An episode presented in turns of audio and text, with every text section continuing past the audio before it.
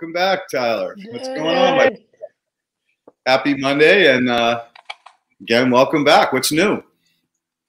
Oh, just a bunch of fun stuff over here at Grassroots. Um, things are definitely, I think, uh, the light is shining a little bit on springtime right now, and people are starting to start starting to think about you know their upgrades to their farm and changes that they're making. So uh, the phone's starting to ring a little bit more. We're starting to get more emails. Um, so it's nice.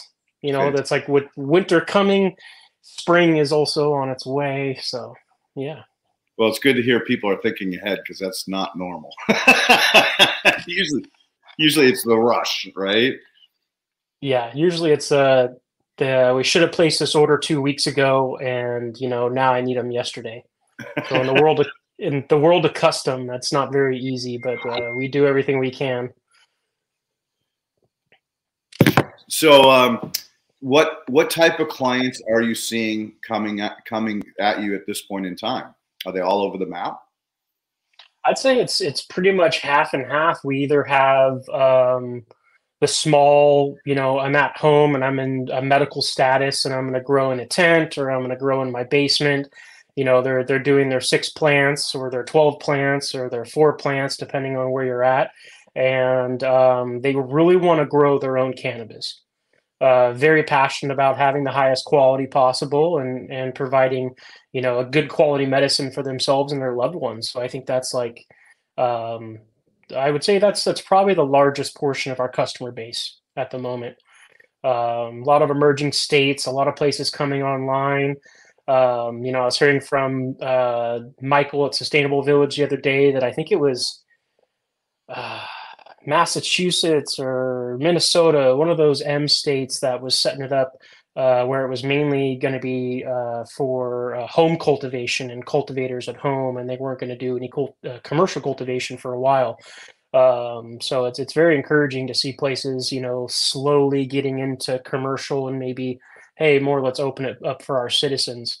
Um, I wish that's what they did here, you know, in California, but that obviously isn't the isn't the case. No. And then the other other, yeah. Um, it, it, probably isn't Mass because Mass has been online for God probably five years now. So it's good to hear that Montana, because they, they were definitely a holdout, uh, is coming online. And I have do you know like how many other states are, are really starting to talk about this? Um, you know, it's kind of just is rolling in from a lot of different places. I would say uh, the thing that sticks to me the most is Vermont.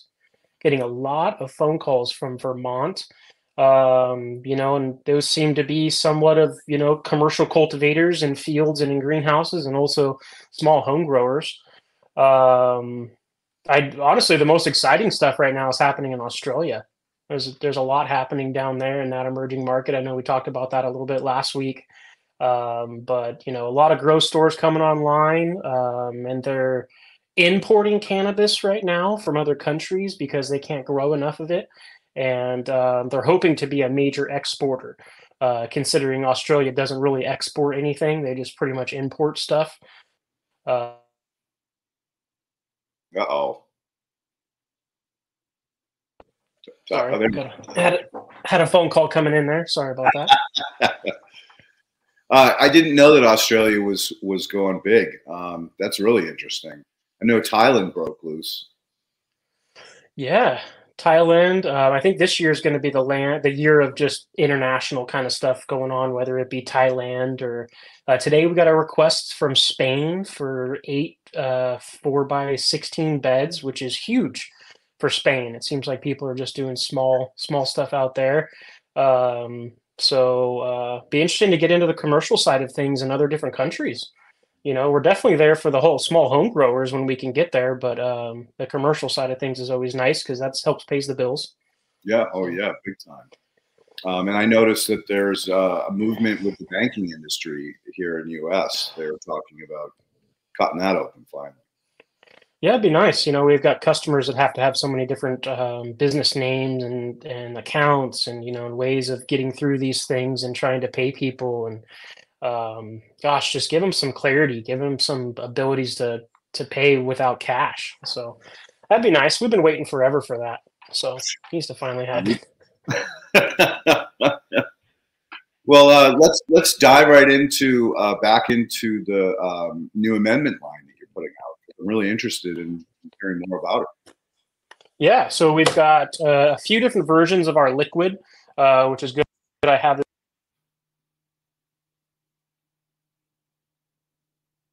Another call must be coming in.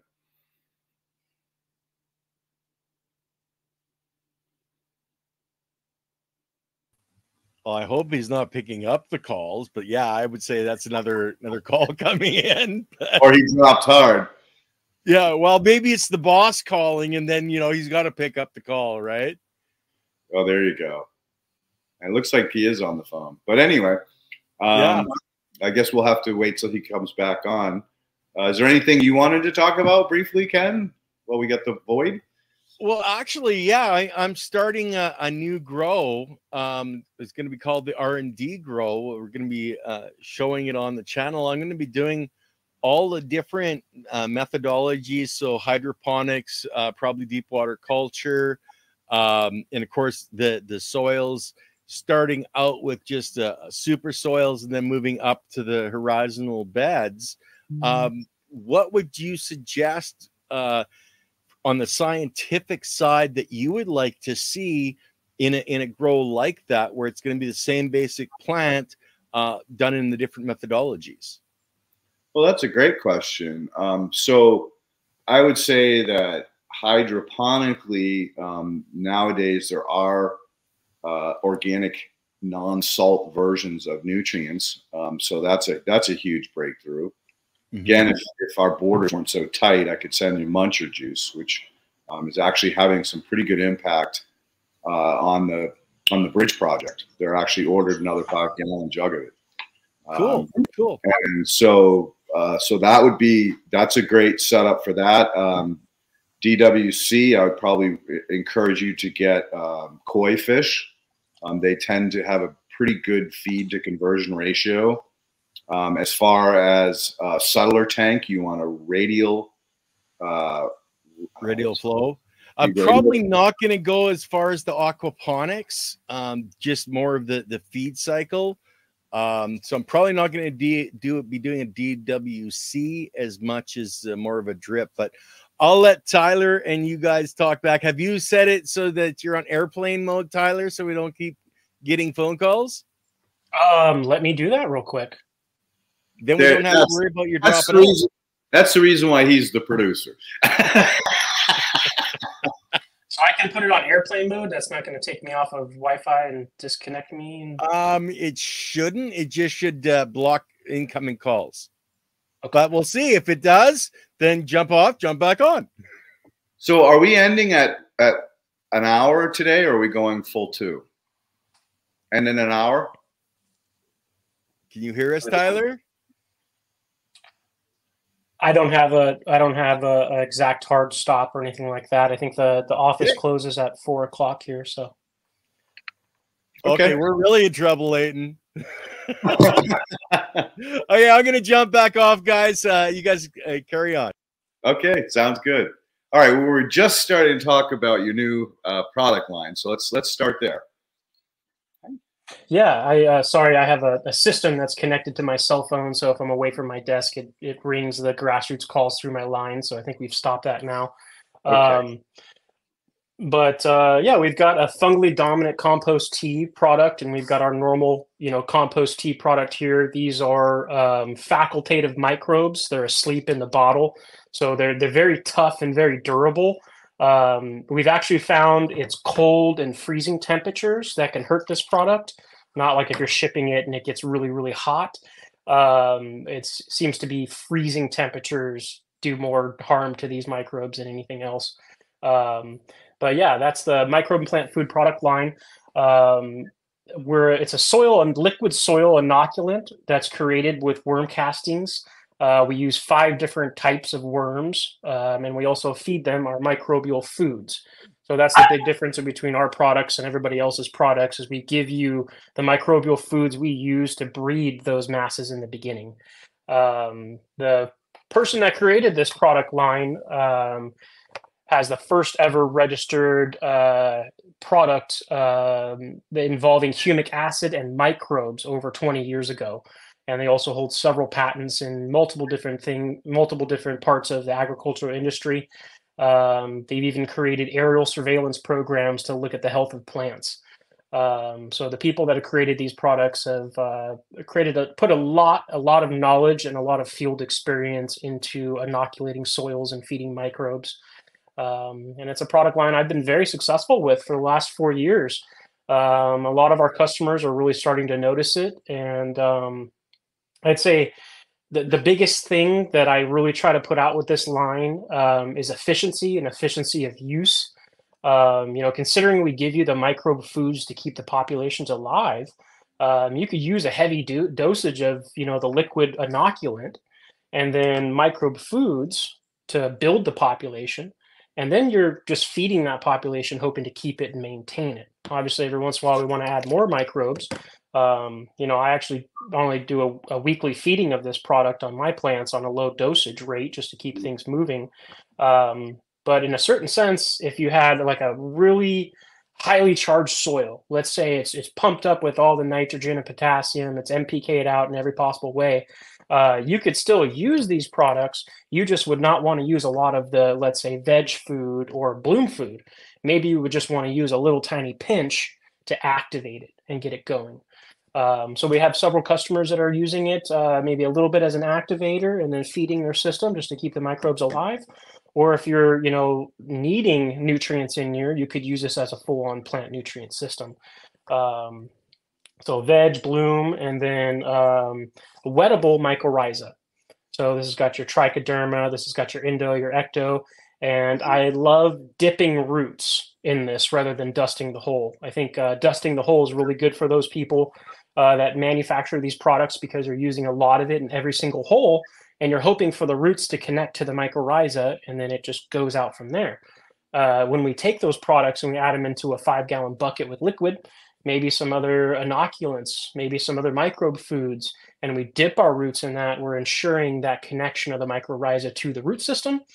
Um, and I like to kind of plan it out to where my root balls are a little dry and then they act like a just a sponge. So you stick them down in that bucket, they absorb up all the mycorrhiza touching the roots, breaks up the root ball a little bit, and then you set it right in the soil and get moving. Um, so that's why that's the big thing I'm, I'm making with this product line is we want people to be able to be very efficient with how they use things and how they're you know thinking about the usage of these products and all the other products that they have together.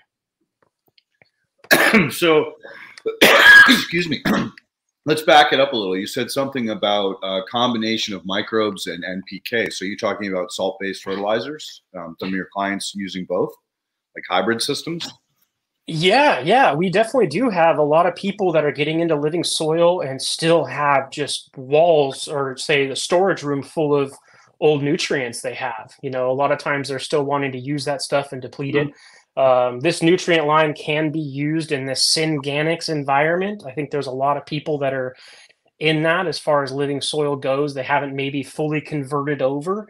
Um, so this product line can definitely help solubilize those nutrients, help chelate those nutrients, and help move things forward. I obviously would take a huge point of caution because if you're doing that and you jump up your chloride levels or your salt levels too high, you're going to have some major issues in your system. So, um, I definitely think it's possible for people to uh, utilize this product line with all systems. Um, you know, I think you should be doing living soil and you know and, and counting on the soil to provide for you. Yeah. well, you know where I stand with that, but we don't need to go there. I mean, I, I did a lot of uh, extensive work early on in trying to figure out where the sweet spot with um, synthetic fertilizers and microbes were. Um, and it was really tricky because you're absolutely right. If you're if you're going heavy feeding, um, you get that salt buildup, and, and it's now you got to flush and you got to do all these other things that are detrimental to your microbial community. So it's not the ideal way. But I did get to a point where I was able to use very low doses of you know regular Miracle-Gro uh, you know, ammonium nitrate, you name it, um, and still have pretty good results. Although I did knock back the microbial diversity and community, so there was the need to re up again uh, periodically to maintain that high level of of uh, microbial populations. So it is possible, but yeah, again, it's it's a kind of a slippery slope um, that you kind of get. You can get yourself in trouble very quickly, for sure. But it, I'm glad to hear that you know that some people are still out there experimenting with it because the combination, especially if you're using what I want to call um, more user-friendly salts, like mineral salts, not not the you know fertilizers produced by uh, natural gas uh, distillation, but um, some of the other ones, you know, again, you have to be really careful with it, but it's possible. So I'm glad to hear that your clients are still, uh, you know, trying this, experimenting that uh, these types of systems. Um, go ahead. And uh, Leighton, how do you feel about um, using sulfates in living soil systems? Is um, there alternatives, or is that what we just need to be using because it's? Well, like for potassium, I'd recommend potassium silicate. Yeah. Um, way better than the sulfates. And unfortunately, the vast majority of those mineral salt minerals are in the, the sulfate uh, family. But if you look outside of that, if you, especially if you go um, ag, big scale ag, you can find products that don't have the sulfate, they have another delivery system. Um, because that's another one you know, sulfur is, is very, very important, but if it gets too high, it can definitely whack chemistry. So um, I always recommend looking for an alternative first. If you can't, then check your sulfur numbers before you do it. Uh, and if you can't, if you're already high in sulfate, then you got to go back to what we call alternatives, um, you know, like different types of meals that, that are more short term and not as long term as some of those um, sulfates. But you can pretty much find an alternative if you're looking hard enough. Um, because you're right, too much of one of these things can definitely throw the balance off. I've heard of some growers talking about different options besides sulfates, but it never got real deep into it. And it's like, you know, copper sulfate or manganese or, you know, that whole area and realm of them, you know, it just seems like that's, those are first recommended, you know, so it's always interesting to see what other people are doing. Yeah, you know, it's crazy to me that that copper sulfate is recommended as a nutrient because actually it's a freaking uh, pesticide. We use copper, mm. copper, sulfate to treat different funguses. So if you're using that as a mineral, you're definitely knocking back your fungal species. And especially if you've invested in mycorrhizae and you're expecting them to maintain in between uh, runs, you kind of shot yourself in the foot with that one. So yeah. I definitely encourage people to do more research and understanding the consequences of some of these mineral um, additions because you can set yourself back pretty damn far pretty quick. That's for sure. Um, have yeah. you ever, have you ever like uh, specifically with your microbial pro- products? Have you done what we call um, quantitative or qualitative microscopy to kind of see where the sweet spot is in during their lifespans?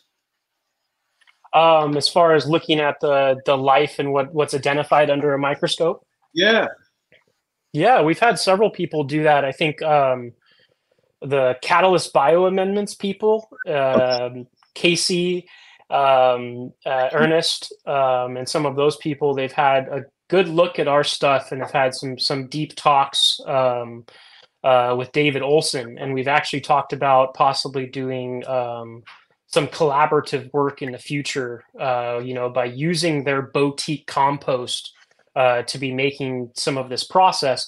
But you know, when we go through the manufacturing process of these things and we bring it to the facultative state, um, there there's definitely some biology that's lost. You know, I don't think there's any way that we can ever ever replicate rep, repu, replicate what you get out of a handful of compost you know out of out of one of these bottles uh, so it's like you know we can see they can see those different characters in there and they can see the fungi levels they can see a lot of those things but there's still definitely some people missing from that group that can only be found in in live compost i feel agreed 100% um, that was that was some of the other work that i've been doing with this uh, the muncher crew is they use a lot of facultative mm. in their process um, which is great because it really does an amazing job of degrading and decomposing um, food waste at, at a very quick pace. But what was interesting was as the waste goes through the process, we start to see some of these other true aerobes like uh, flagellates, amoeba, um, that are coming out of the end product, the output. So, and I haven't got the data back on it yet, but my gut feeling or my, my theory is that it's coming from uh, the inputs in, in an endophytic form that's being released during the process and allowing them to uh, survive due to the level of aeration and the, and the proper temperature uh, maintained. So again, learning curve, big time. But you know, in nature, we know for sure that there are anaerobic and aerobic pockets everywhere. So who's who's the bridge? Well, that's the facultative family. So even if you're only using pure facultatives in an in an aerobic environment, um, you will encourage the what we call necromass, which is the built up uh, biology, you know, everything from uh, arthropods, worms, all the way down to single cell organisms that are stored in the soil systems or coming in on the air, uh, wind, or water. So it's definitely like one of the things I learned early on in, in doing turning fields. So taking a field that had been in synthetic production for 50, 60 years and how, to, how do you turn that? So when originally, you know, I, I finished my work with Rodale and, and Elaine, I left there thinking, oh, I just got to go straight aerobic, aerobic. And I found that if I landed pure aerobes on a field that had been heavily fertilized, um, what would happen was I couldn't turn it very quick. It would take multiple applications.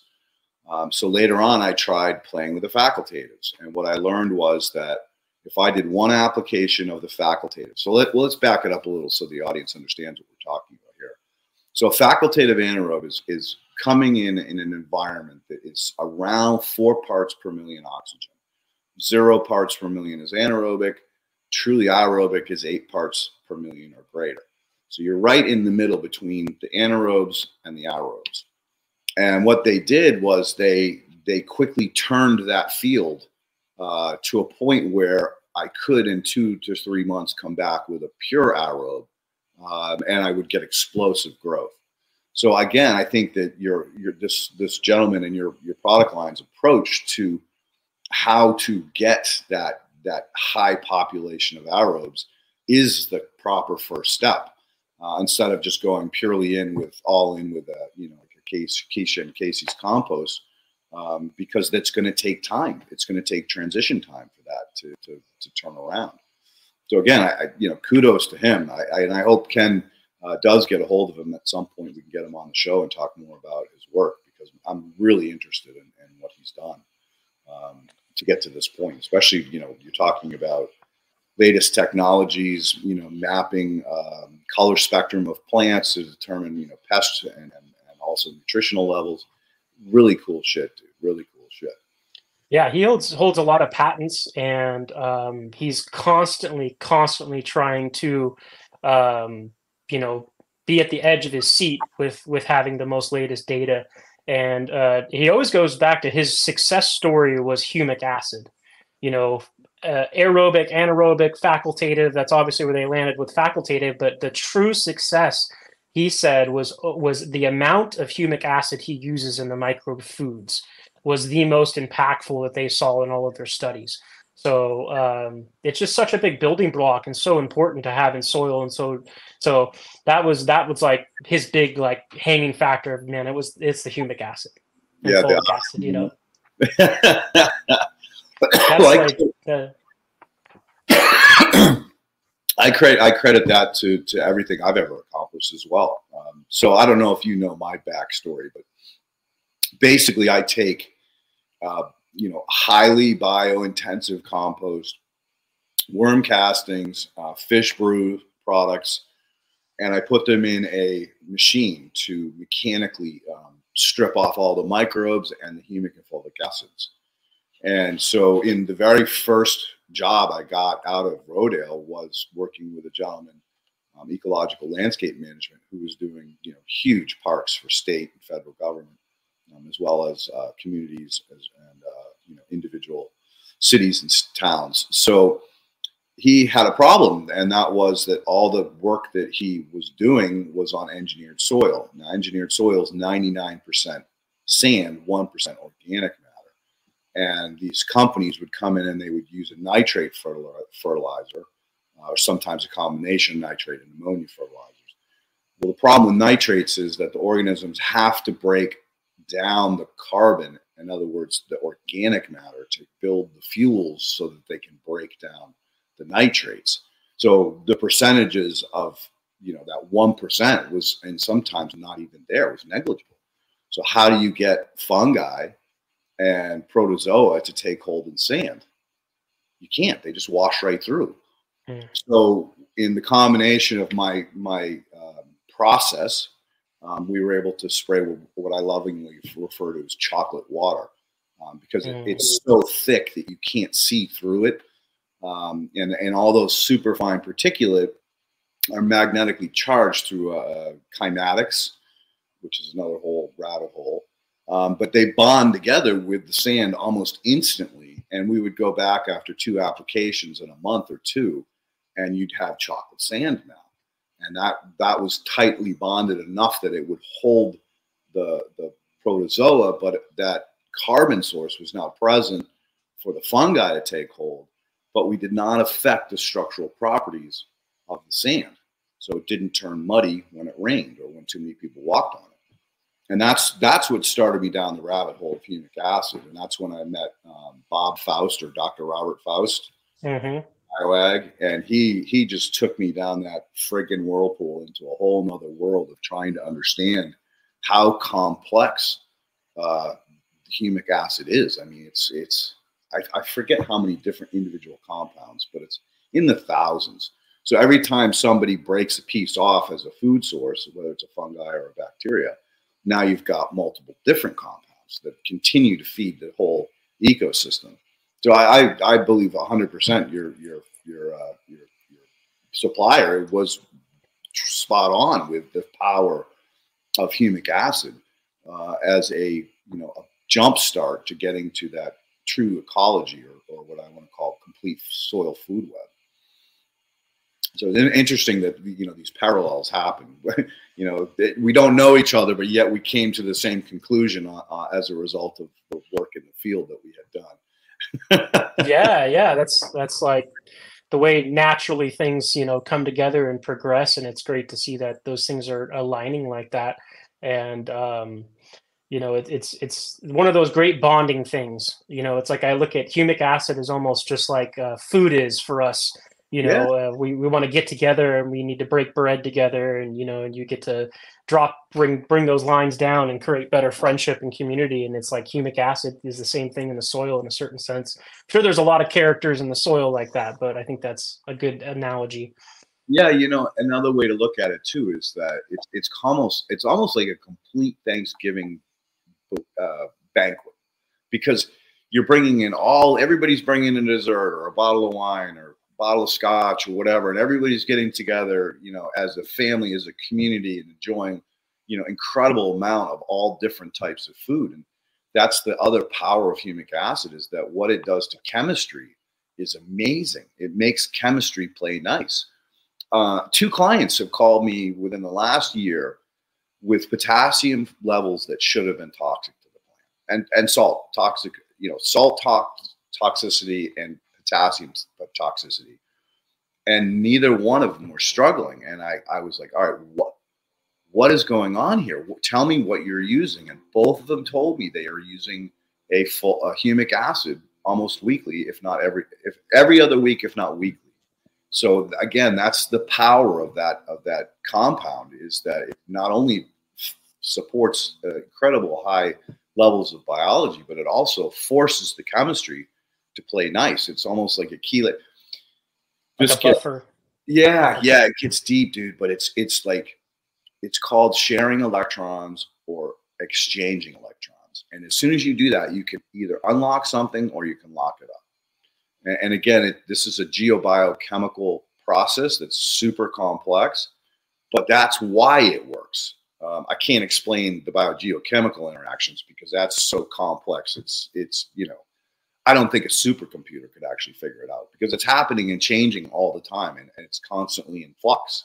So there's no one point you could say, oh, well, it broke this apart. Well, then this other one bonded them back together in a different format or shared an electron or stole an electron. So that's changed the whole whole picture again. But yeah, that's the that is the power of humic acid. Um, is that it's just and remember, it, guys, we actually have uh, Leah Oram with the uh, BioAg or not BioAg Quad Ag. We have a discount code on their humic and fulvic products in the description, so uh, you guys can check. Yeah, thanks for giving her a plug, Ken. She's a she's a great woman. She's doing a lot of hard work, and uh, the fact that she brought a uh, fulvic acid, human grade fulvic acid to the market is huge. Like we should all be taking that. I mean, that is definitely goes right in at cellular level. Uh, helps to build the inner and outer shell walls. Helps to increase the ability for the individual cell to function at a higher level. And uh, and we used to get it in our food, but we don't anymore. And and we used to get it when we rolled around and made mud pies but we don't do that anymore. and that's actually not quad ag, that's the Ionic Aid. And they're coming out with one for animals uh, as well to help with, uh, let's say, natural gas in, in animals. Yeah, yeah. And health, overall health too. I mean, she, that was a podcast that was really, really uh, powerful on, on the understanding of how this product was helping animals um, digest better, uh, build healthier tissue within themselves and therefore healthier for us who are consuming those animals. So, uh, again, very, very powerful shit. I'm sorry, we went way off the fucking topic there. So let's reel that. Let me reel myself back in this time. yeah, humic acid is amazing though, and it's uh, obviously it's it's good friend fulvic acid. Um, I, am not very good at knowing what the differences are in between the two, but I think it's fulvic acid that's uh, more rare or not not as available as the humics, right? Yep, you're spot on. As a matter of fact, uh, Bob in his process uh, ends up with tremendous amount of excess humic acid um, to get that small fraction of the fulvic. So I think fulvic makes up about 1%, maybe 2% of an extraction from leonardite, brown coal. Um, is the process he uses. Personally, I use plant matter to extract the humic and fulvics. So when I when I was in full production, it, I would get uh, out of a hundred pounds of my end product, I would get about five gallons of humic acid and 120 gallons of uh, excuse me, five gallons of fulvic and 120 gallons. Okay. And out then 100 pounds yeah, out of a hundred pounds of compost that I extract. Um, so there, there, there you go. It's pretty close to two or almost three percent uh, that you can extract. Um, a, a, good trick to doing it is um, if you take if you take well developed or mature compost um, and you you add it to water, um, turn it into a slurry, and then screen out the solids so now you have a humic acid, and then you take those solids and you put them in a wine press or any kind of food press, and you ah. slowly press it. If you go too quick, you're going to corrupt the fulvic. But if you go really slow, the only thing that comes out of it is is this golden liquid, which is the fulvic acid. So anybody can do this at home. It's not it's not complicated. Um, so especially if you make your own vegan compost, you can make your own food grade, human grade, freaking humic or fulvic acid as well. Mm. Yeah, and yeah, that's, that's some powerful on, on foliar. I mean, it just yeah blows the plant up. I'm glad you said that because that was using one of my key things that I used when I'm uh, doing foliar sprays is some full power fulvic acid, I think, from BioAg. Yep, full power is is, is very, very well manufactured product. It's it's got mm. zero corruption in it.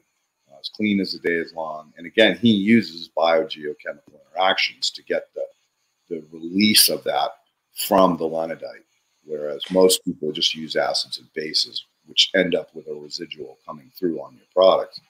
Um, and I think that I think that woman is doing a similar process where she's using you know biology as well as uh, chemistry to unlock the, the, the two different it's a huge relief when I mention a product and you can back it back it up with actually like scientific information of why it's good to be use it instead of mentioning a product and then somebody saying you don't want to use that. You know, it's like, okay.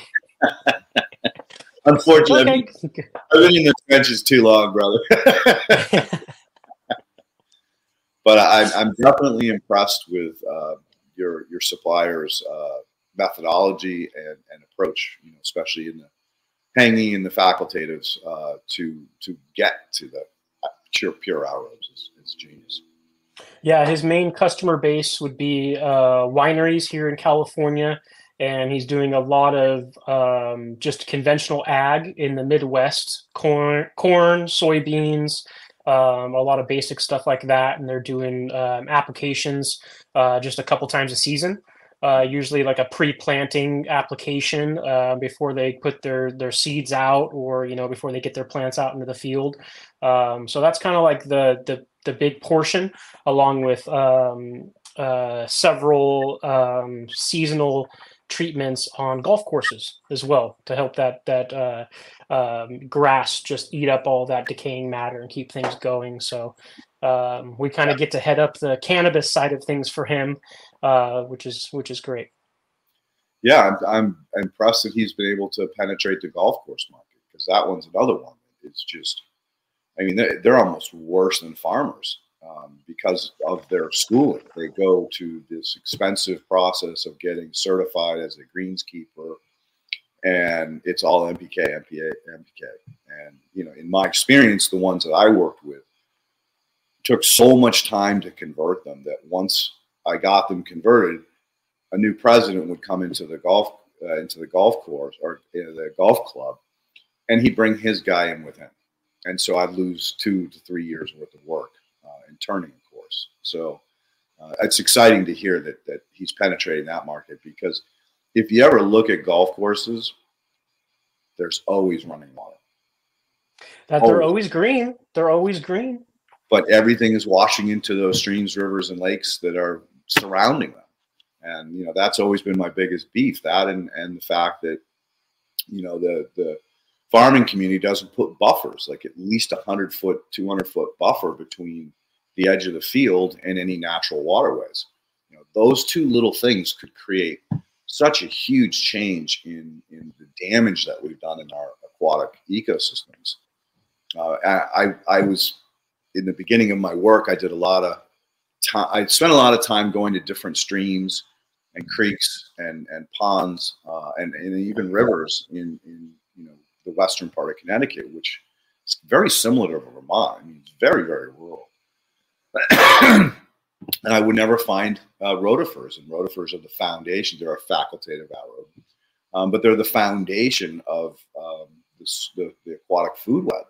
In other words, uh, a lot of the, the smaller single cell organisms like you know the frog eggs, uh, fish fry. That's what they eat to get to the next level where they can start to digest algae, uh, insects, and other things. So without that bridge, um, it's impossible for them to to get up the next chain um, to start you know actually eating the other foods that are available. So you know that again, that's my bitch with golf courses is, and, and farmers that don't create buffers between waterways. Um, but to have him penetrating those markets, that's huge. That is huge. Yeah, really. uh, just uh, I hate to keep talking about somebody who's not here or anything like that, but I do want to say David's biggest claim to fame is his scientific uh, environmental report that he did in the Bay Area single handedly stopped uh, the pipeline going right through um, uh, the Delta. So he, he proved several species were going to be lost in his his environmental impact report, and uh, that's kind of his biggest uh, impact is that he was able to stop that from happening several years ago. Well, that's fantastic, man. He's he's my hero now. yeah, yeah. I think he's actually uh, um, up in Washington or Alaska, uh, helping count the salmon. Right, last twenty years. Nice, nice. So how, is he an elderly gentleman? Does is he still working full time? Uh, it, amazingly, his dad Gus, that started the company, is still in the email chains, and I get to see Gus every once in a while. Gus is about an 86 year old man, um, and he was the one who was working with NASA in the beginning to develop these products and help digest poop on the space station. Uh, but his son David Olson now has taken the reins and has taken this a lot further. David is oh gosh, I, I, hate taking saying whether people are old or young or not, but I think he's in his fifties, uh, his early fifties. Um, and um, yeah, he's David the Microbe Man. So uh, there's a couple of uh, I did a F uh, Future Cannabis project. If you look up uh, just Tyler Grassroots on YouTube um, or David Olson, you'll see uh, we did about a two-hour uh, intro on FPC a couple years back talking about his products. Nice. Um, nice. He's got yeah, his big chalkboard in the background with all of his his writings and teachings and all kinds of stuff like that. So it gets very deep whenever we go to the the manufacturing facility. God, definitely got to talk to this guy. we reached um, out to him. We're just waiting for him to respond. We think he's maybe uh, uh, is in Alaska counting salmon. That's why he hasn't got back to us yet. So well, we'll have him on definitely. Which makes yeah. sense. Um, all right, so so let's talk more about um, some of these other uh, products that you uh, that he's providing for uh, providing to you, and that is let's let's talk about the microbial foods. Um, so are those like rock powders or, or mainly rock? rock? Yeah, you're right. You totally picked it up. That provides us with 30 different minerals. So a complex rock dust uh, is, is very important. He's also adding in calcium, also adding in uh, it's 0.5% sulfur, 0.4% iron, uh, the guaranteed analysis is 0.50 and then 3.0 for like the NPK ratio that's on there. Okay. Um, so it's it, David describes it as it's everything you need in one bag because normally we sell them in one pound pouches. Um, so the microbe foods are everything you would need uh, to feed microbes. In as far as David's you know opinion, as far as that goes of what he feels feeding microbes should look like. Um, in his opinion, it's everything you need. Along with um, uh, there is a surfactant, factant, yucca, uh, in here automatically.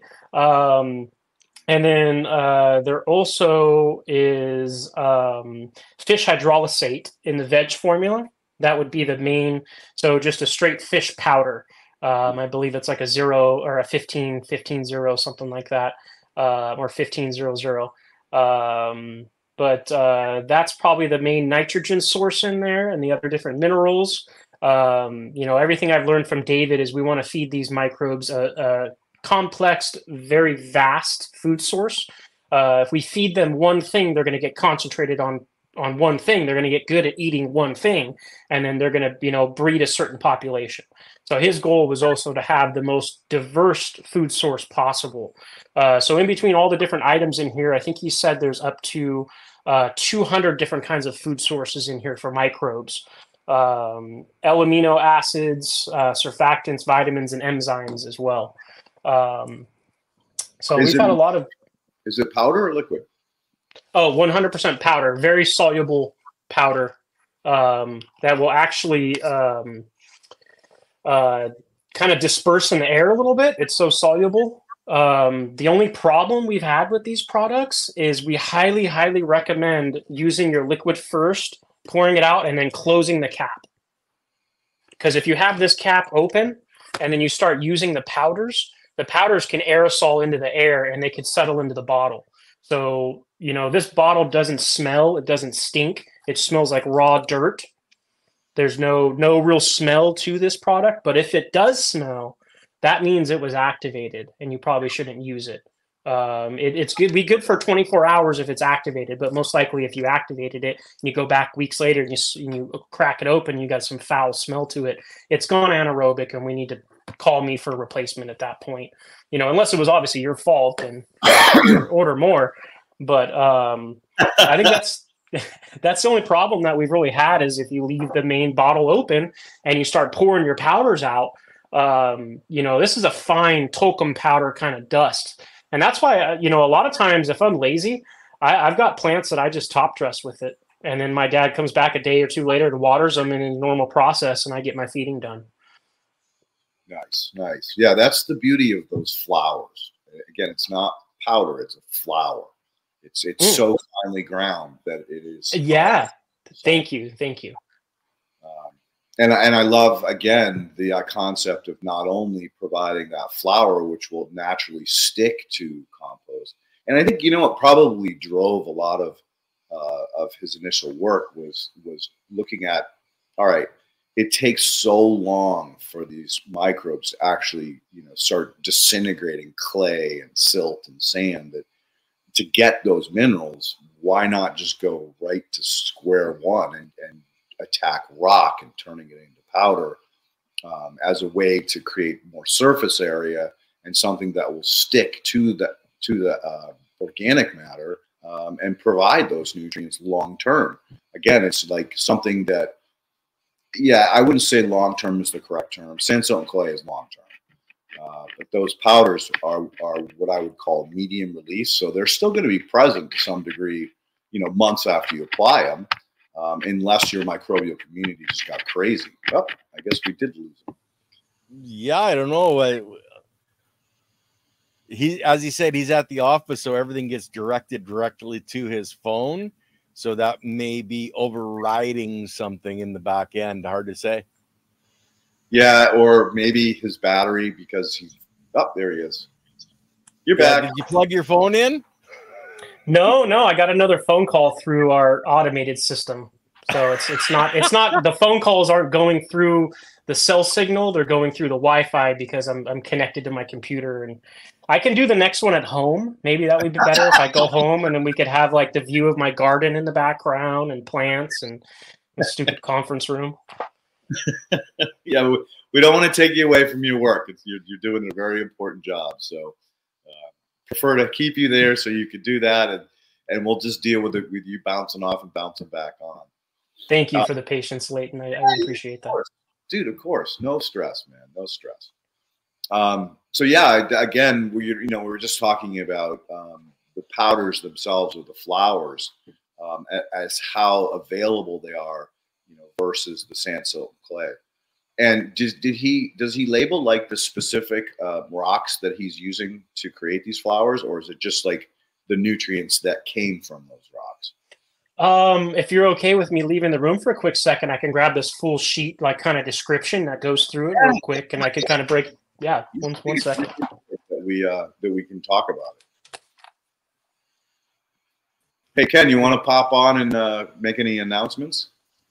Um, not really. Other than you know, we're going to be starting the new show. We've got um, a, a, gentleman named Rod Fred. He used to work with in the uh, uh, hockey industry. He was a, a fighter, and uh, so he's got a lot of damage, seventy concussions. He's going to start a, a, a show about what he's growing uh, as well and how um, it's helping him with his problems. And he's gonna we're gonna look at bringing on different sports figures to talk about using cannabis and some of the benefits that they're seeing in their lives um, from cannabis use.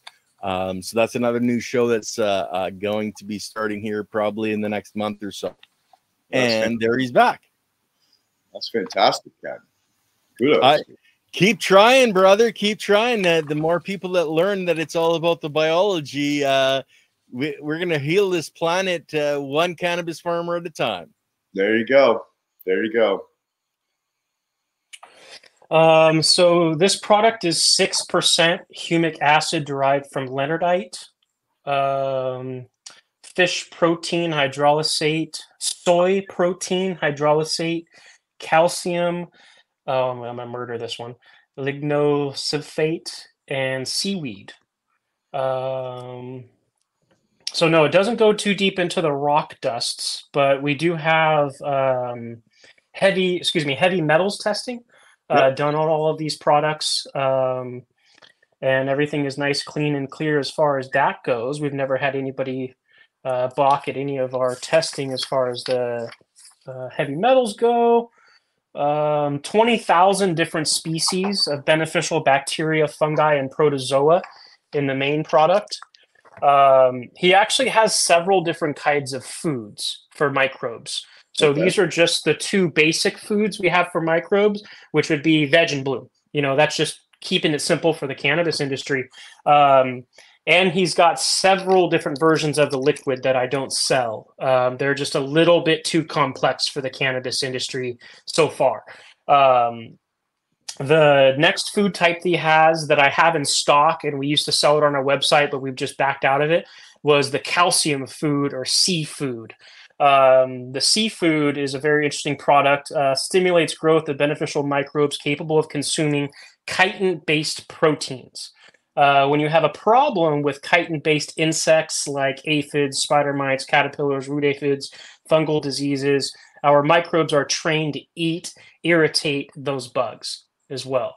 Um, so that is just by changing the food. We keep the same liquid, but then you change the food and we change what those microbes are doing for you as well. Um, he also has a salt buster program, so microbes that are specifically trained to uh, me, uh, remediate salt from a program as well, and a specific food uh, based off of that. Um, and he also has a lot of really uh, low price frass as well. So he's an importer of uh, frass, um, and we're selling frass for I think like eight bucks a pound or something like that. So that would be where, where can we find this place? Because you're saying it's not on your website anymore. A lot of these products are not on our website anymore. We've just gone with just the basic veg bloom and our and our other stuff. But you can contact me and I can sell you any of these products. Uh, we've okay. got our uh, five times concentrate version of the liquid. Uh, normally, this comes in a 2.5 gallon jug, but he was able to dehydrate out the water. And we are able, I have uh, the five times concentrate version of this. I should grab the bottle real quick if you guys are okay with me yeah, walking yeah, out again. Yeah. Please, by all means. I'm just wondering if, if that's so dehydrated that it's powder again. No, no, it's still liquid. Oh, it's still liquid. Yeah. Yeah. Um, the only way I've been able to uh, maintain a high level of microbial community is in liquid, in liquid suspension was do uh, what's called a triple or quadruple wash. So I use the same water, but I use new compost every time. Um, mm. But it's very volatile because there's just such a huge biological demand in the liquid that's left that it can be problematic. So I wonder how. I wonder if you can make a pH suspension or something with the five times concentrated. Um, let's see if you can see some of the species that are on here. This is very. Hold on one second here, guys. Spin it. Concentration levels. Turn a little bit toward the camera, other way. There, there you go, so that we can see the species. Looks like a lot of bacillus. Uh, bacillus, bacillus.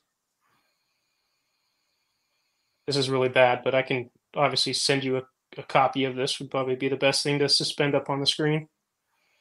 Yeah, it's it's just because you're moving that it's hard to see it. But yeah, sorry about that, guys. Yeah, so if you you send me a picture of it, um, of course you can't do it on your phone right now. But if you sent me a picture of the box, I, I could bring it up. You're kind of using your phone right now, yeah anyway, um, yeah, that's that's very cool. Very cool. Um, it's probably something to do with that. The Bacillus species is just such a tough little motherfucker. You can almost put it in any condition and not kill it. Um, what I've found that a lot of the the more specialized organisms um, are very sensitive. Like you can't you can't breed them in a lab. Um, they have to have the right conditions, or they they cyst up. They don't divide. Um, so, you know, again, in, in the work that I've done, when I get into those higher concentration levels, I, I, I the client has to use it immediately upon receiving it, or put it hmm. in suspension, keep it bubbling, because otherwise, like you said, it goes anaerobic. And you know, the only the only beef I have with with a product going anaerobic is that now you've got what we call a nutrient solution. So it's basically all of the nutrients that were in those individual species that have died that cause that noxious smell to come out. Um, the nutrients are still there. Wow, you're doing the space shuttle? I, I, didn't even touch anything, and it rotated on me. I'm not sure what happened there. There, there we go. go. Um, is that they're mobile in in soil solution. So, you know, it smells bad. You pour it on the soil. Um, as long as it doesn't rain or you don't water, um, they will that those nutrients will quickly be consumed by the biology and the plants because they're both biologically as well as plant available at that point. I mean, a classic example of that is is in Vermont. Every spring, you have all of the farmers, all the cow farmers up there, taking their lagoons, which was all the manure they stored all winter long, which will take your breath away if you mm-hmm. get close to them. And then they apply them on their fields, and for the 24 hours, it stinks to high heaven. But after that 24, 36 hour period, there's no odor left because, again, everything was consumed. Um, the only problem is that if you get rains after you apply it, you're washing it down into the rivers, streams, and lakes, and that's causing that the same problem that we have with with NPK salt-based fertilizers. Um, so I, is that a, is that a way of them dealing with that waste, but it's also benefiting them in the field? Because I was just looked at that as just a bad, just a nasty process. You know, it's like it is. It is a very nasty process. But in nature, um, you know, typically we'd have herds of animals come through and do just that just shit and puke and give birth and leave all kinds of stuff behind and then nature would break it down and that's what kept the cycle uh, of life going. So it's it's it's only bad when you are applying that stuff irresponsibly. Like if you know it's going to rain tomorrow if you applied it today shame on you because you are polluting. That's bad. But if you're if you're watching the weather and paying attention and say, oh, it's not going to rain for three or three three or more days, then it's no problem because you know it's going to get chewed up within the first 24 to 36 hours.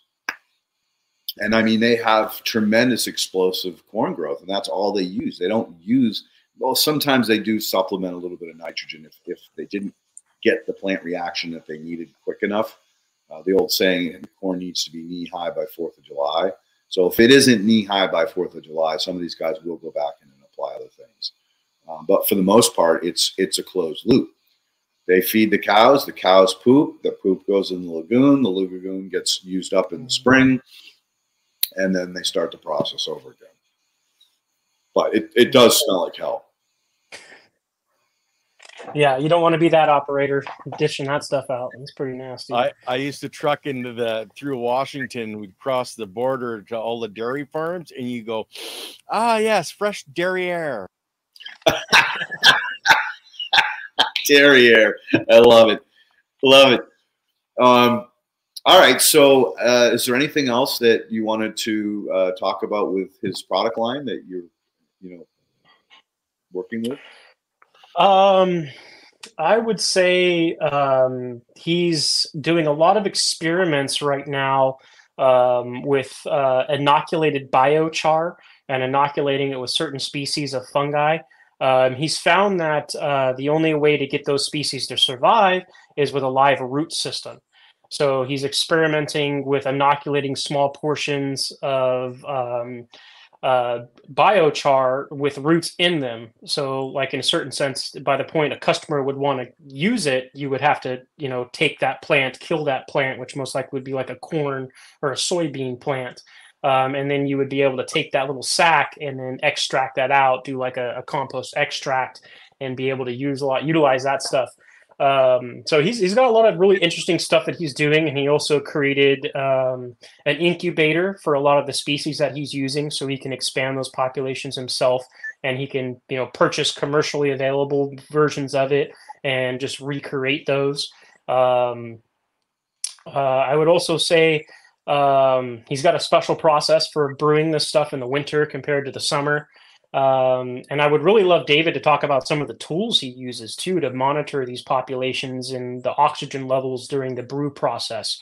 Um, well, some of that stuff's obviously getting into his proprietary stuff of how he makes a product. He probably doesn't want to talk about, but there's some really cool tools that are used. Um, I did a little photo shoot at his facility years ago, and they have this super like big machine, and it sticks a probe down in the water, and it monitors the levels of oxygen.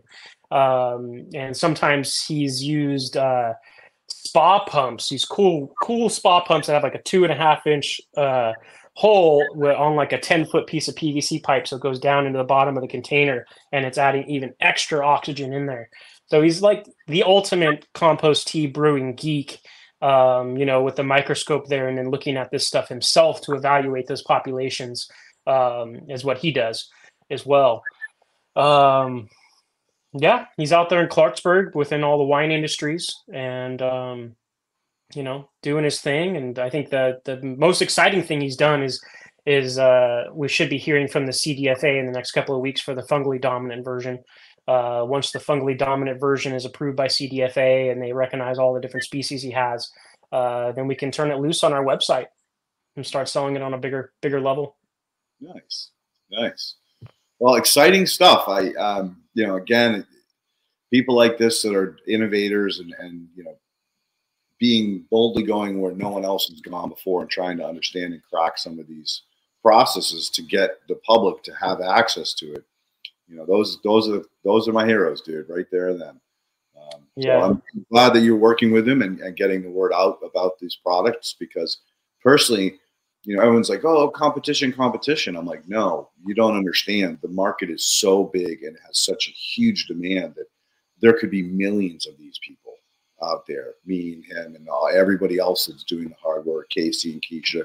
There could be millions of us, and we'd still never have to directly compete because of the, the need for this products or these products to get out into the masses.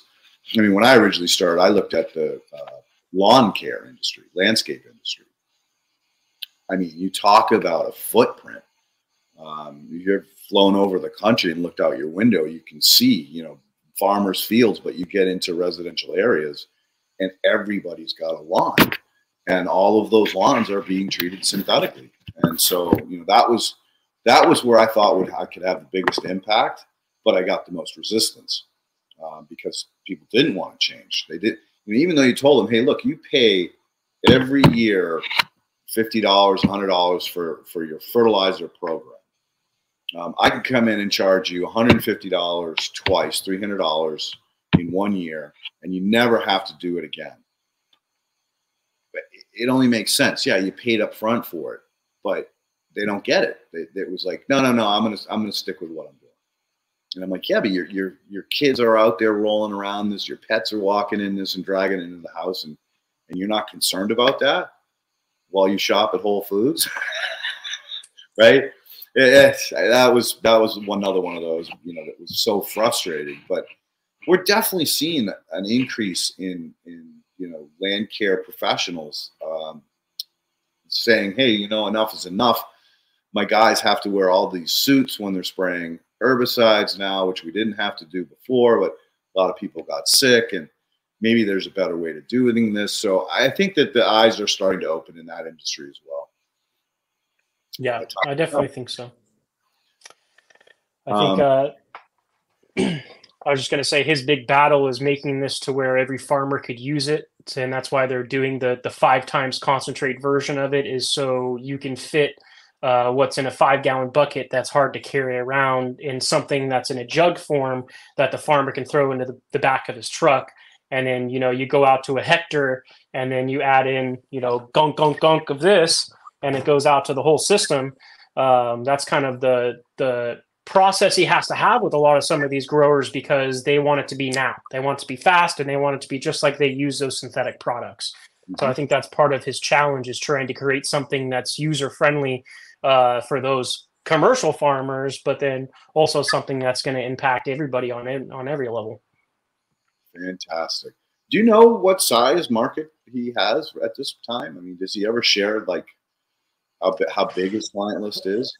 Yeah, yeah, definitely. I, I don't really know a lot of that information. I would say that would be good things for for him to comment on because he can he can comment on specific wineries. I think that's um, uh, kind of he's a, a, a what do they call the whole wine industry is viticulture Yeah, I believe viticulture. So he's very deep in viticulture, and he is a massive wine enthusiast.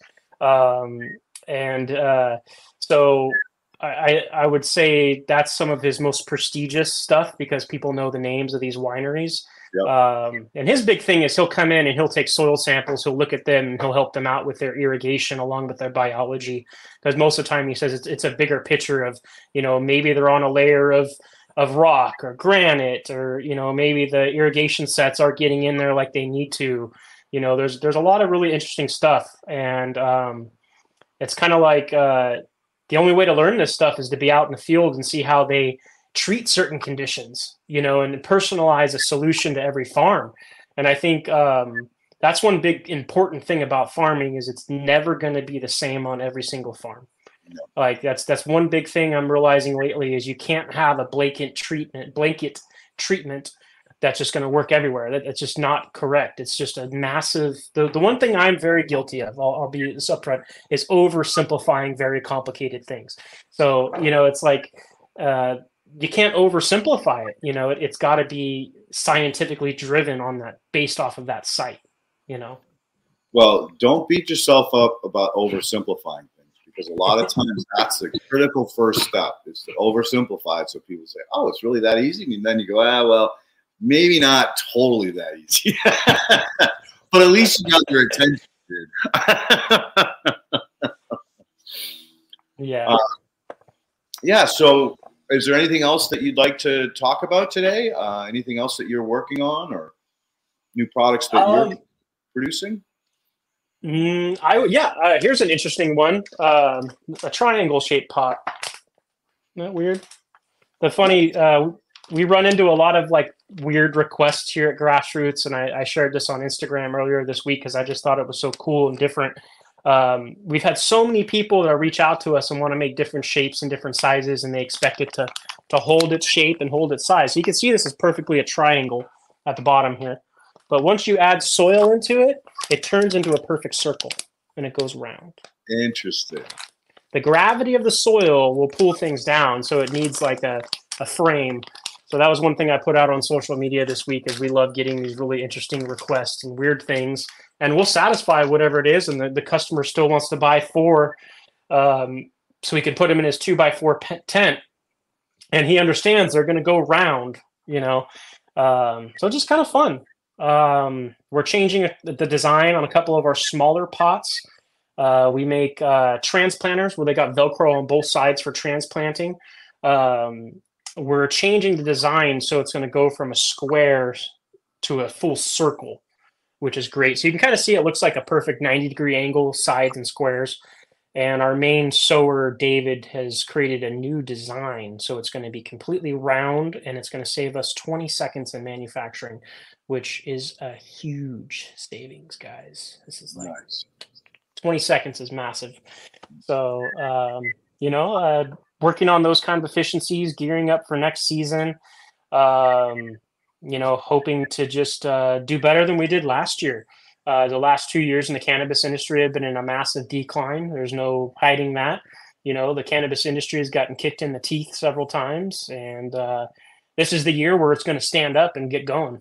You know, it's going to charge forward, and I think um, we're all proponents of that. That's the reason why we're here today. Is we've got to empower our customers to know the right directions of ways they can go, and um, you know, allowing those people to know they can reach out to us and we can help them. And we're here like willing to just spend a lot of our time on the day on the phone with them and just hoping that they have success and they become so successful that they breed more customers like them that are more successful. So, you know, uh, as I tell people this all the time, your success is my success. I'm gonna, I'm gonna, I'm gonna steal your success, and I'm gonna tell other people about it because that's the only way I can be successful. Is boasting about my customers that are doing great. Um, you know, we have uh, uh, some people that are really big fans of yours um, in Tennessee. Um, have you heard of? Um, why is this leaving my brain right now? Fishpoop.com or Ounce of Hope. They're out of Tennessee. They do aquaponics and uh, No. doing your I haven't heard of fishpoop.com. I, I know there's fishbrew.com, but they're up in Massachusetts. Um, and yeah, there is there is a, a, a couple clients that I have down in Tennessee that are trying to really, um, you know, convert a lot of people to living soils and using microbes. So it's nice to hear that they're they're circling back and getting back to you. I mean, that's that's like getting a hug, dude. You know that your hard work that you did in the field is now circling back to the community as a whole, um, and and lifting all the boats equally. So that's that's great. I'm glad to hear that. Yeah, they're in Tennessee and they have a uh, deep water culture like section of the room, and then the other section of the room is two living soil raised beds, and they've got your layering technique in there. And then the other room is their aquaponics, where they've got all their fish, and then you know the, that's what's feeding the soil, feeding the the deep water culture system, um, and then they remediate that fish poop out and then sell it as a fertilizer. That's what hence the fishpoop.com, and that's uh, ounce of hope is their social media. So uh, just super super cool guys. Definitely somebody that should be checked out uh, Ounce of Hope or Ounce of Cope on social media. So, Ken, did you get that information?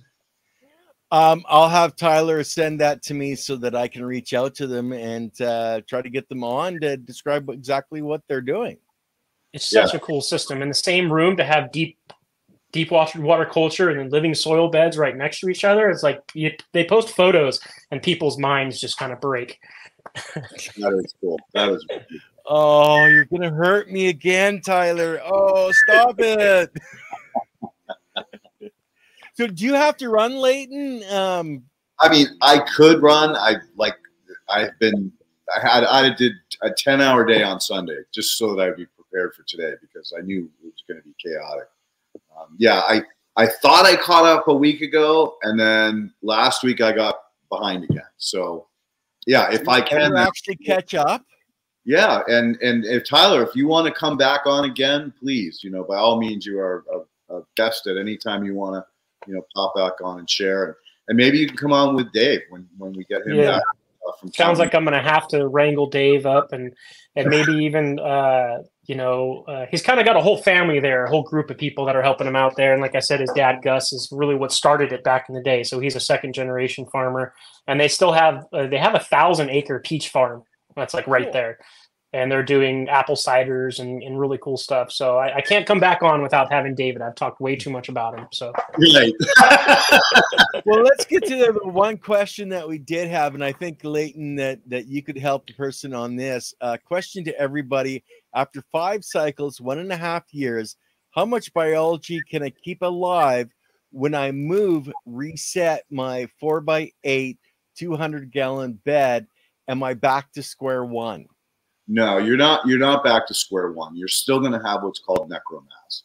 So you're going to have a large uh, amount of biological cysts that are going to remain in that form until their environment comes back. Would I up it? Yes, I would. I would recommend you know products like what Tyler has, those you know those basic minerals and nutrients to really bump up whatever's there. Um, and then I would recommend that you do send off to uh, a soil soil food web consultant and get a get a quantifier. Get you know get an idea what is going on there, um, and what what where you need to make improvements.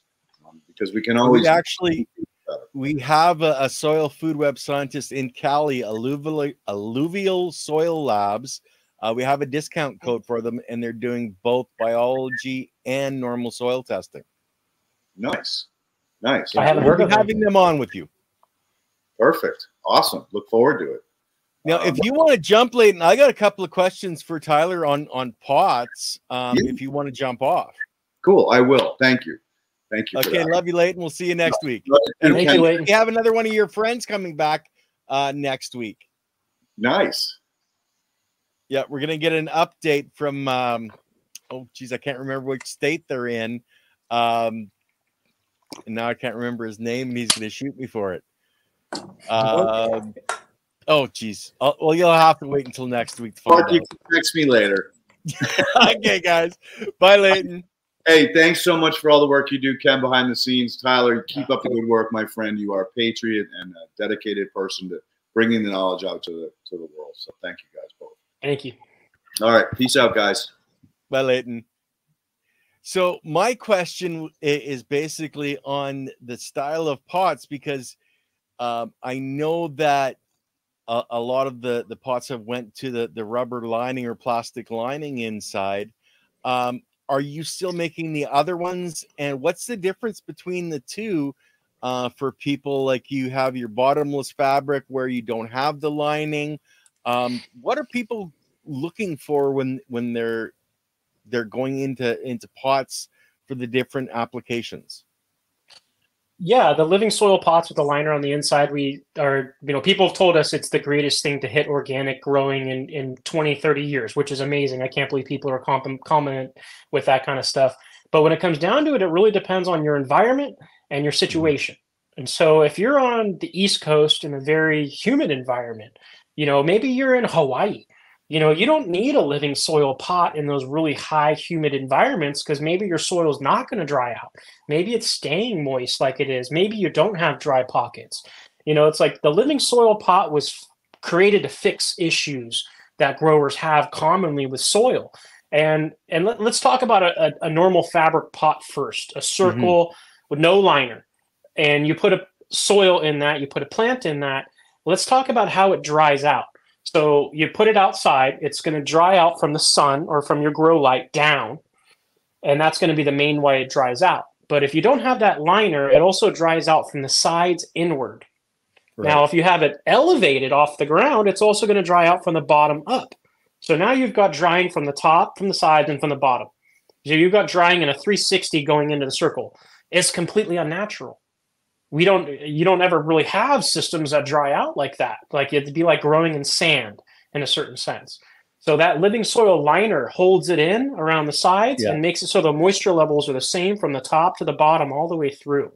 Um, so i'd say that's the, the biggest difference. And, and i think we'll always be making normal fabric pots whether i like it or not but just because of people's climates and people's situations. yeah you know, if you're on the West Coast and it's 100 degrees for 10 days, this living soil pot is going to make it to where you only have to water once a day. Some people have mm-hmm. to water two or three times a day, which yeah. honestly it could break your not break your well system, but I mean, like how overused is that? Where's our efficiency? So mm-hmm. you know, I think that's why a lot of people are are lo- using the lined pots, and you know, it was discovered by people wrapping the outside of their pots with saran wrap. Yeah. Yeah. Go go wrap a fabric pot with saran wrap and watch a mushroom pop up 24 hours later and it's like oh the biology Duh. was there it was there it just wasn't given the right in- environment to thrive when if you take exactly. that same pot on the east coast you don't need the liner you just need the, the fabric pot and you have that so you know the living soil pots are amazing they're a game changer and i think um, for indoor growers mm-hmm. that's where it's going to be the most impactful because that liner is holding in humidity so if you go and water that soil and then you have a dehumidifier or you have your exhaust system, that liner is holding in a lot of that moisture on the sidewalls. And in large facilities, like Steve Cantwell reported, he can just wrap his beds and he sees a 10% savings on his energy bill because his dehumidifiers are running 10% less because the beds have it contained in themselves rather than it just seeping out everywhere and drying out. So Indoors, I would use anything but a living soil pot or a living soil lined pot or a saran wrapped pot, you know, whatever you mm-hmm. want to do there. Um, and, you know, outdoors, it depends on your climate, depends on where you're at. Okay, so for for me, because of, of what I'm going to be doing, um, in a lot of ways, you have that that bottomless fabric pot. So if I'm transplanting into a bed, uh, not just a, another small pot, I'm I'm better off to use something like that where I can take my my plant, get my veg cycle out of the way, and then just put it on top. I'm not disturbing my my system at all, and then she's just going to grow down in. And and I think that's the reason that you created those particular type of pots, is it not? Yeah, that was uh, really uh, Steve Cantwell. You know, coming out of the fact of uh, labor efficiencies and and reducing and eliminating transplant shock is going to be the biggest factors there you know mm-hmm. if you can eliminate or reduce transplant shock and have that beautiful growing plant never take a step back you're increasing your yield potentials ex you know you, you can't even quantify mm-hmm. that in a certain sense so that's that's the thing with these living soil pot or excuse me the, the bottomless pot Um, and it comes down to a labor thing, putting the liner on the inside of the that small of a container and only us charging two dollars and fifty cents for it. it. It's it's like that for a certain sense. I'd have to you know raise the price significantly uh, mm-hmm. to add the liner to it. Um, so also it comes down to you know when you're doing those seedlings those small pots a lot of times people have a different soil mixture or a different you know aeration level to those smaller containers so um, I think that's another reason why Steve Cantwell said, you know what, I, I, don't need the liner. I'm not interested. I just want just normal fabric. Um, mm-hmm. And that also helps him know where the what the roots are doing as well. So when he starts seeing the roots popping out of the bottom or popping out of the side, he knows, okay, maybe I'm going to start bottom watering these and forcing those roots to grow to the bottom and absorb that water. So you know that's the goal of the bottomless pots is you know uh, we we fill it with soil and usually you do in its own individual saucer. That's the easiest way to do it is get a one gallon saucer, put your yeah. fabric there, fill it with soil, probably three quarters of the way up, put your clone in there, fill it the rest of the way with soil, um, and don't move it. Don't touch it for pretty much the first two weeks. You're going to start seeing root hairs pop out of the side of the fabric, which is another reason yeah. for not having the liner. And air pruning, obviously. It, air pruning, and then they should be gathering at the bottom of the container because you should start bottom watering it. You know, obviously, maybe once a week you can do a feeding and and you know and get the top of it there. Um, but the, the real goal was just to not touch the roots and just take that little baby and mm, set it right on top of the soil. And this really truly speaks to the people that are no till. If you're yep. hardcore 100% no till, this should be the only only thing you look at because you're never disturbing your soil. Now, yeah. I, I, talk to experienced growers all the time. They're like, I can't concave the soil a little bit and plant a little bit. I'm like, of course, dude. Do do whatever mm-hmm. feels right. You know what yeah. I mean? Like if you've Move got your mulch layer at least.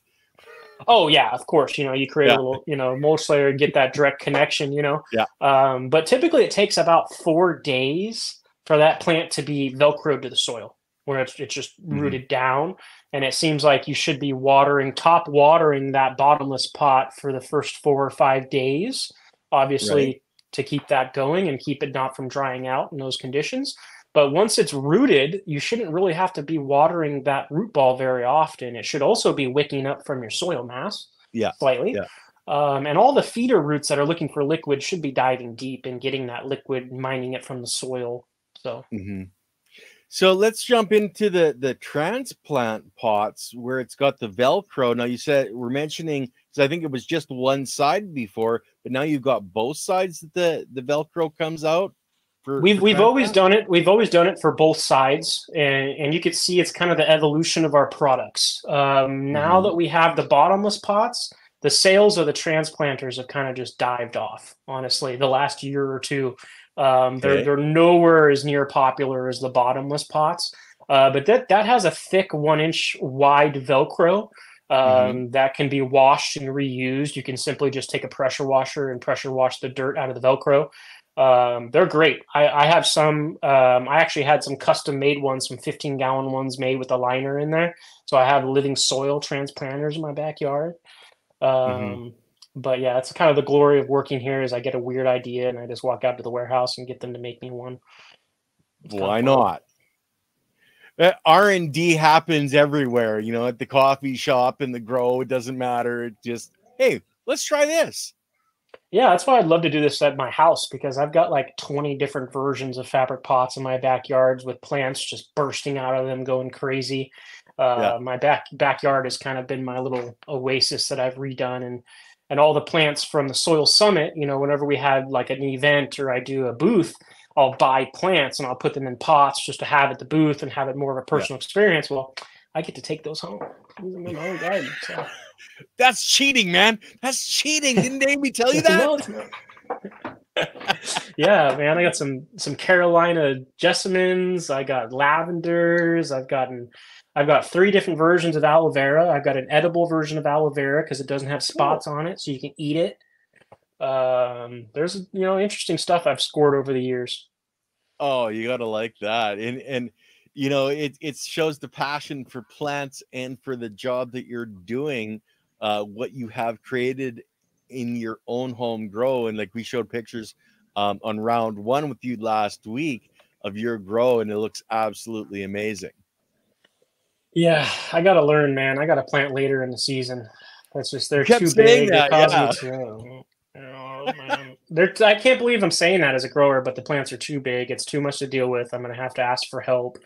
Uh, you yeah. know, it's like you want to you want to keep it contained. You want to be able to manage it yourself. You don't want to have to spend extra money that you don't need to. This year, yes. I'm going to have to. So it's like, uh, yeah. Oh well, you suffer. I, I I'm saying you suffering. Oh, you know all that extra weed you have in storage. You know this fall, you're you're just suffering for it, man. yeah, that's life right now, California. Yeah, yeah. Well, you know, being up in in the north here and, and dealing with the cold climates, I'm of course going to be indoors. Uh, so I'll be getting some of the the lined. Um, but I'm wondering if I shouldn't in in testing uh, just get a little bit of everything to test everything um, for you know people that are growing indoors um, in any kind of environment. Because if you're growing indoors, doesn't matter if you're in in Texas or Australia. Indoors is indoors. You're controlling your, you know, uh, VPD. You're controlling all of those aspects. Um, so then it doesn't really matter, you know, um, what you're doing. You want to know this is the one that I should be using and size too you know once mm-hmm. you get over like a 45 a 65 gallon pot you've got so much mass you're going to have that moisture you're going to have that living soil happen so the biggest yeah. thing i preach is just get into the largest soil mass you can afford to get into and then do best to take the weight off your shoulders and count on soil testing and microscopy and everything we were just talking about in this episode and and it's the easiest cheapest way to get to award winning cannabis is to mm-hmm. take the weight off your shoulders and use science use soil testing sap testing tissue testing use the soil doctor use um, yeah you know, so many different people we have out there now that are educated that can look at these soil tests. Like you've got Brandon Rust from, you know, Bokashi, yeah. Bokashi Earthworks. You've got the guys that build the soil. They can recommend stuff. I mean, you've got so many yeah. different routes, and it's like, you know, I like to talk to a customer and say, okay, you got your whole setup from Build a Soil. Well, go ring them up and get all the free knowledge from them because you spent money from them you they should they owe you free knowledge you know they owe you help they owe you making sure that you're successful with it and i think yeah. all of our proponents in living soil the really successful companies they'll spend as much time as they need to make sure you're successful you know um, KIS Organics those are amazing people uh, yeah. dr ben higgins and tad hussey you know those people those are another group of people that will just get on the phone with you and talk for hours you know, well, yeah, and free knowledge. It, well, and they love what they do, and they want you to succeed because what is the best marketing campaign? It's that guy looking at his buddies, going, "This is what you got to use, man," and it's irrefutable. It's irrefutable. You know, when exactly. you get a get a clone from a buddy, and then you bring him back to flower, and he's like, "This ain't what I gave you. I can't believe you grew it better than me." You know what I mean? You just see this whole world transform in their brain, and they're like, "Fuck." Man, I never got those flavors out of this plant before. How did you do this?